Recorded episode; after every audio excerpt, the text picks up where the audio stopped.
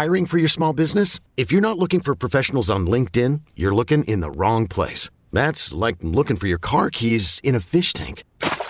LinkedIn helps you hire professionals you can't find anywhere else, even those who aren't actively searching for a new job but might be open to the perfect role. In a given month, over 70% of LinkedIn users don't even visit other leading job sites. So start looking in the right place. With LinkedIn, you can hire professionals like a professional. Post your free job on linkedin.com slash recommend today.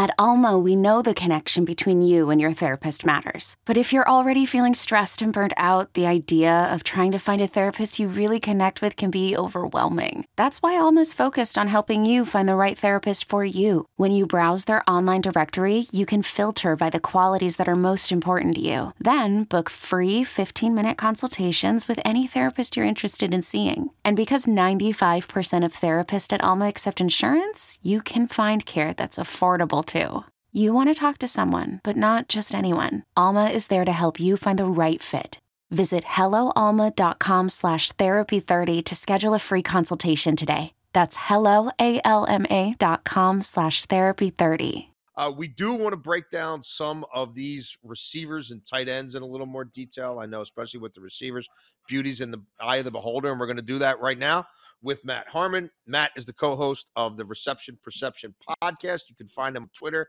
at Matt Harmon underscore BYB. And uh, Matt, before we get into some of these individuals, just wanted to get your take on on these two position groups. Um, I've had a hard time sort of getting anybody by trusting to say any of these wide receivers absolutely positively has to be the first one off the board. And then with the tight ends, could the depth actually work against them and maybe more people wait until later in the first round or the second round because it does look like a really meaty group, but how many are really going to go day one?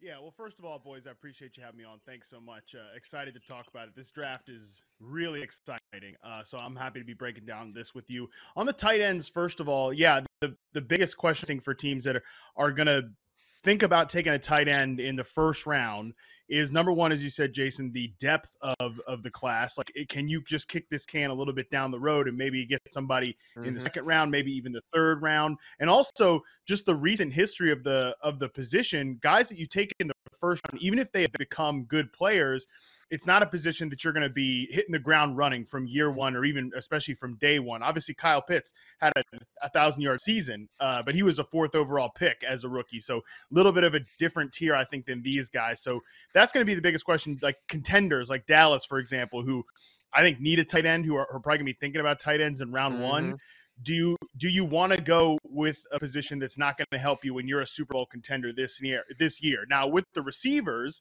which is obviously with reception perception for those who aren't familiar with my work is is my bread and butter. And you know it's a position that i'm watching the most film on. I'm, I'm charting every single route that they run over an eight game sample you know do that who's the best guys at getting open? That's really what reception perception is trying to tell mm-hmm. you i think with this year's class. I'm i'm with you that you know baldy and i talked about this on the podcast as well.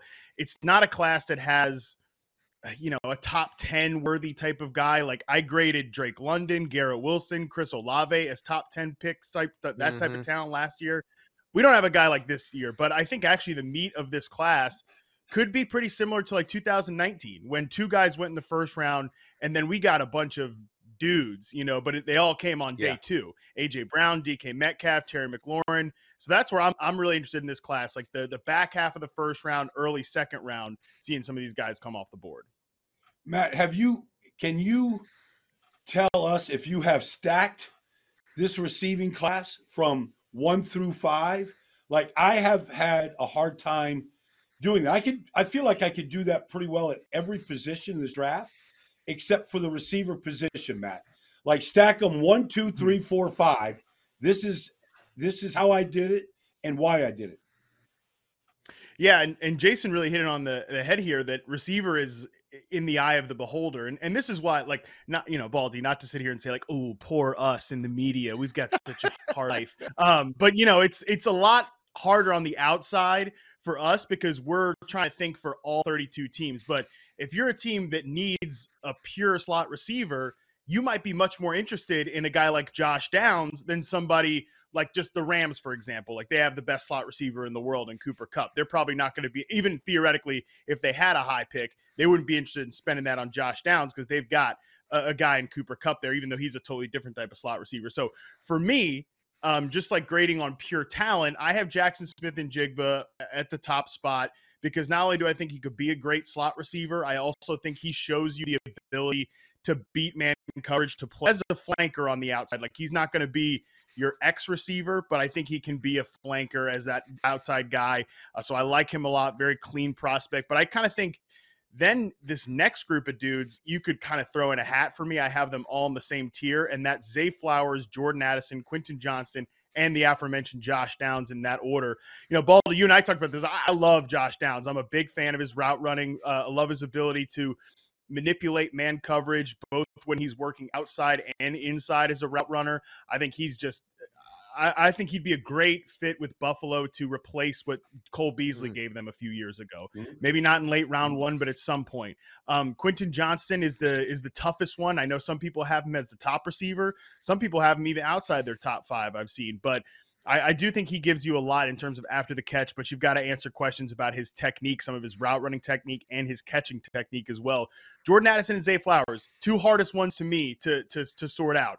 Did I did I want to have Addison two? Did I want to have Flowers two? Ultimately, I went Zay Flowers number two because you know, I think his ability to win at the catch point is incredible for for a guy that, that is that size. I also think he's great after the catch, plays with a ton of fire. And in terms of his ability to beat man and press coverage in reception perception for a smaller guy, I love his ability to win against press coverage at the X receiver position. Maybe he doesn't play X receiver in the NFL, but I think he could give you some versatility in terms of winning at slot flanker and, and that X receiver spot.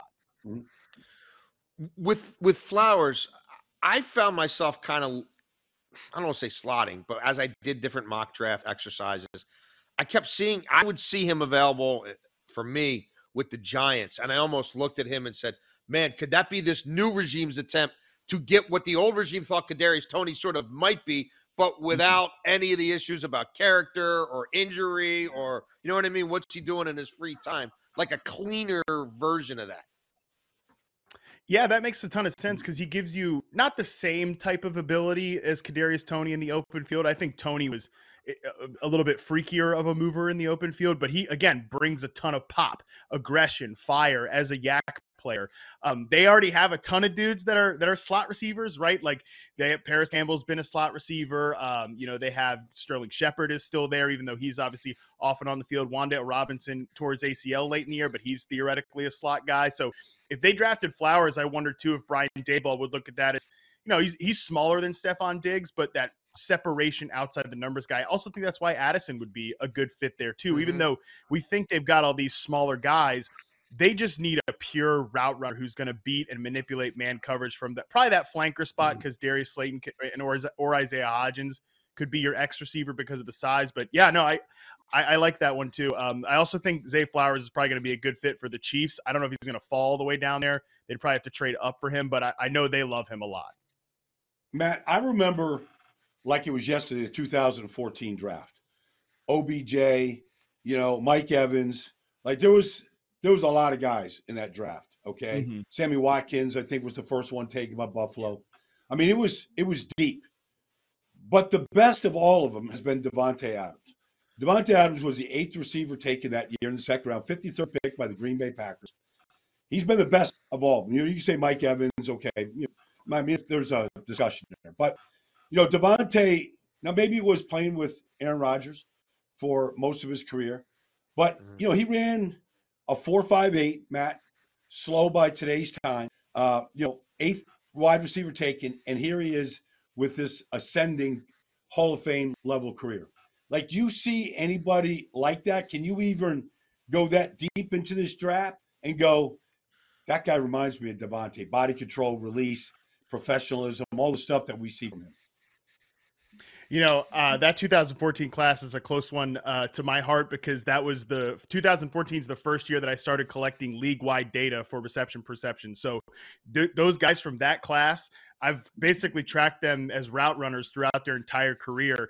And Davante Adams, I, I think people will find this fascinating. He's got the most interesting career long reception perception profile because he actually has the sixth, or excuse me, seventh worst success rate versus man coverage score ever charted from the early portion of his career. We, we remember like his second season when Jordy Nelson got hurt, he was you know, he he he he wasn't really successful as a starting receiver that year. He had a bunch of targets, but he had drop issues, and then it was kind. Of, he was at one point like people were talking about him on the roster bubble, but now you look at the last five years. Davante Adams has like I'm talking 99th percentile. Several of the top five scores in reception perception history against man coverage. Like you mentioned, Baldy, he's become an incredible release off the line of scrimmage. So I, have always said that I will I don't think we'll ever find another Davante Adams in that way that will be such an outlier going from like the first percentile in terms of being able to beat man coverage all the way to like the 99th percentile in reception perception history. But if you're looking for a guy that I think could be outside the top five receivers drafted and could end up being a really quality player, you know, maybe not becoming like a future Hall of Famer, best receiver in the NFL type, like uh like Davante Adams is. I, I do think a guy I really like is Jayden Reed uh, out of out of Michigan State. Jayden Reed's not a not a bigger guy, but similar to Adams in terms of his ability to release off the line of scrimmage. I think he's got some of the chops to get that done. Like if he tightens up his fundamentals as a route runner, I think he could be a really, really good player. Probably like a little bit like Terry McLaurin coming out of Ohio State, you know, senior, a guy who spent a ton of time in school, but showed you really good makings as a route runner and contested catch player, despite not being the biggest. Um, Jayden Reed, if like you're looking for a my guy type in this draft outside the top 5 mm-hmm. I think Jayden Reed's my pick. We're speaking to, if you're on the Audacy app and uh, you, you, can't see all the great visuals we have here, we're speaking to Matt Harmon, co host of Reception Perception. Um, you can find him on Twitter at Matt Harmon underscore BYB. Um, we've got you for a few more minutes. Let's pivot to this tight end class that people are really excited about. How do you tier these guys? Is there one who does something particular, particularly exceptional above the others that makes you lean in his direction? Yeah, I like Michael Mayer a lot. Um, and uh, maybe it's because I've really driven this home from the receiver position, but also from the tight end position. It, just blocking is so important and it's so under discussed in in in today's NFL. Like we we get obsessed with these size, speed, tight end freaks, but you know these players who can get in line and have. And I, I don't think Michael Mayer is an elite blocker right now at the tight end position, even sure. as a collegiate guy. But I think he could function there and that might help you because it's tough man like you talk to some of the tight ends even like a george kittle you know i spoke to him at the super bowl and asked him why is it so hard for these rookie tight ends to get on the field and get rolling right away? And i mean obviously george was a day three draft pick. He wasn't he's not going to go as he didn't go as high as like a michael mayer went or is going to go. But you know, George says like it's like learning two positions, uh, you know, and and George had a good understanding of being a blocker, but you got to block like a tackle and catch passes like a slot receiver. That's a lot that's a lot on your plate. I think the guy that can do it the best early is Michael Mayer. I, I like him as a route runner. I, even though he's not the fastest guy, I think he could be a weapon up the seam. And then I think you're looking at Dalton Kincaid, and um, I think you're also looking at Darnell Washington, uh, uh, or uh, you know Darnell is the next guy there. I think he's a fascinating player because I mean the size is incredible out of Georgia. I think he's he shows you some tenacity as a blocker as well. I know some teams do have medical concerns on him, so that's something to watch if he falls. But I think he could be a weapon as a YAC player in the flats and and, and in those areas. But the guy really, uh, you know, my my co-host at, at Yahoo, where I also do uh, some work there, Charles McDonald has mentioned this in our in our draft podcast. Luke Musgrave is is a guy that he really turned me on to and and is a really exciting weapon as a receiver, even if he obviously didn't play much last year. There were injury concerns there. So, um, yeah, there's a lot of guys to like at the tight end position. That's for sure. So, uh, when do you think this starts for the receivers tonight or the pass catchers? Do do we see anybody? Does the Chicago Bears at nine say Justin Fields needs one of these pass catchers? Does the Tennessee Titans decide to uh, enter the the NFL's modern passing game and put some receivers out there. Like where where do you think this begins tonight, Matt? Yeah, that's a that's a good way of saying it. That's for sure. I think that 11 is the is the first spot that I could realistically see somebody taking a receiver as the Tennessee Titans there. Um, it's also interesting. You know, I saw Pro Football Talk. Mike Florio was saying that they might try to include the you know DeAndre Hopkins in the trade package. You get up to three. I, you know, that would be interesting. But Tennessee definitely, if they're going to draft a rookie quarterback, like they're going to trade it for a quarterback, they're not going to take somebody, uh, you're not, and not going to take a receiver round one. You're right, Baldy. They they can't that rookie quarterback out there with this receiver court. Like they they've got to get some more dudes in there behind uh, besides Treylon Burks. But uh, I would say 11 is probably the first one I could see it, and then you know, Houston at 12, I could see a receiver. Yeah. I could also see them taking Bijan Robinson if he falls there. But I really got my eyes on Green Bay at 13. And we know that Green Bay historically has not taken receivers in round one.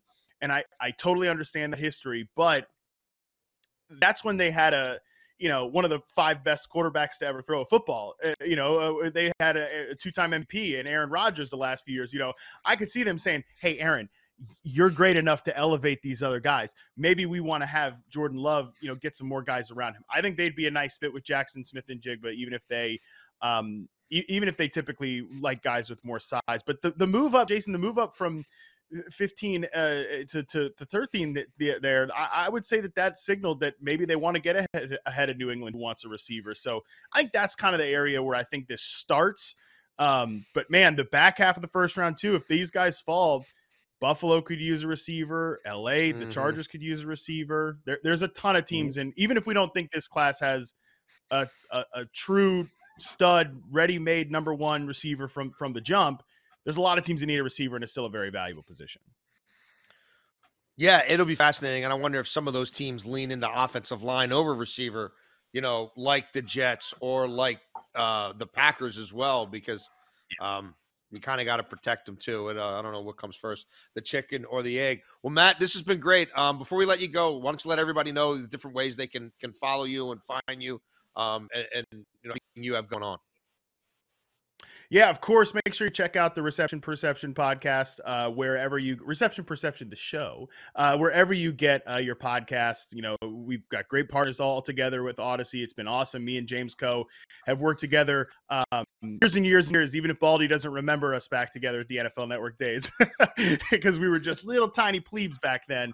Uh, you know, we, we, James and I have worked together forever, so we've got great, great chemistry. It's a, it's a lot of fun to do the show with James. And you can find me on Twitter at Matt Harmon underscore BYB. ReceptionPerception.com is where you can subscribe and get all of the information I've thrown out in terms of success rate versus man and where these guys win as route as route runners. Man, I I I just don't remember very many people that just you know hover around the coffee pot all day. I was back in the film room getting a lot of work done yeah. back then. Okay. again, so Baldy, we were so we were so so far down uh, the totem pole. Uh, me, me especially. James you know, he wore a suit. He was re- relatively important. I was like 23 years old and and and had moved here from Virginia and was uh, to- trying to keep my head down. So I don't blame you either. And and we know you you're you're out there putting the real work in, not uh, you know doing yeah. whatever I was doing. well, thanks for joining us uh, and enjoy thanks, the Matt. draft. Appreciate you guys. Thanks so much. Enjoy it tonight as well. Thanks, Matt. Yep. All right.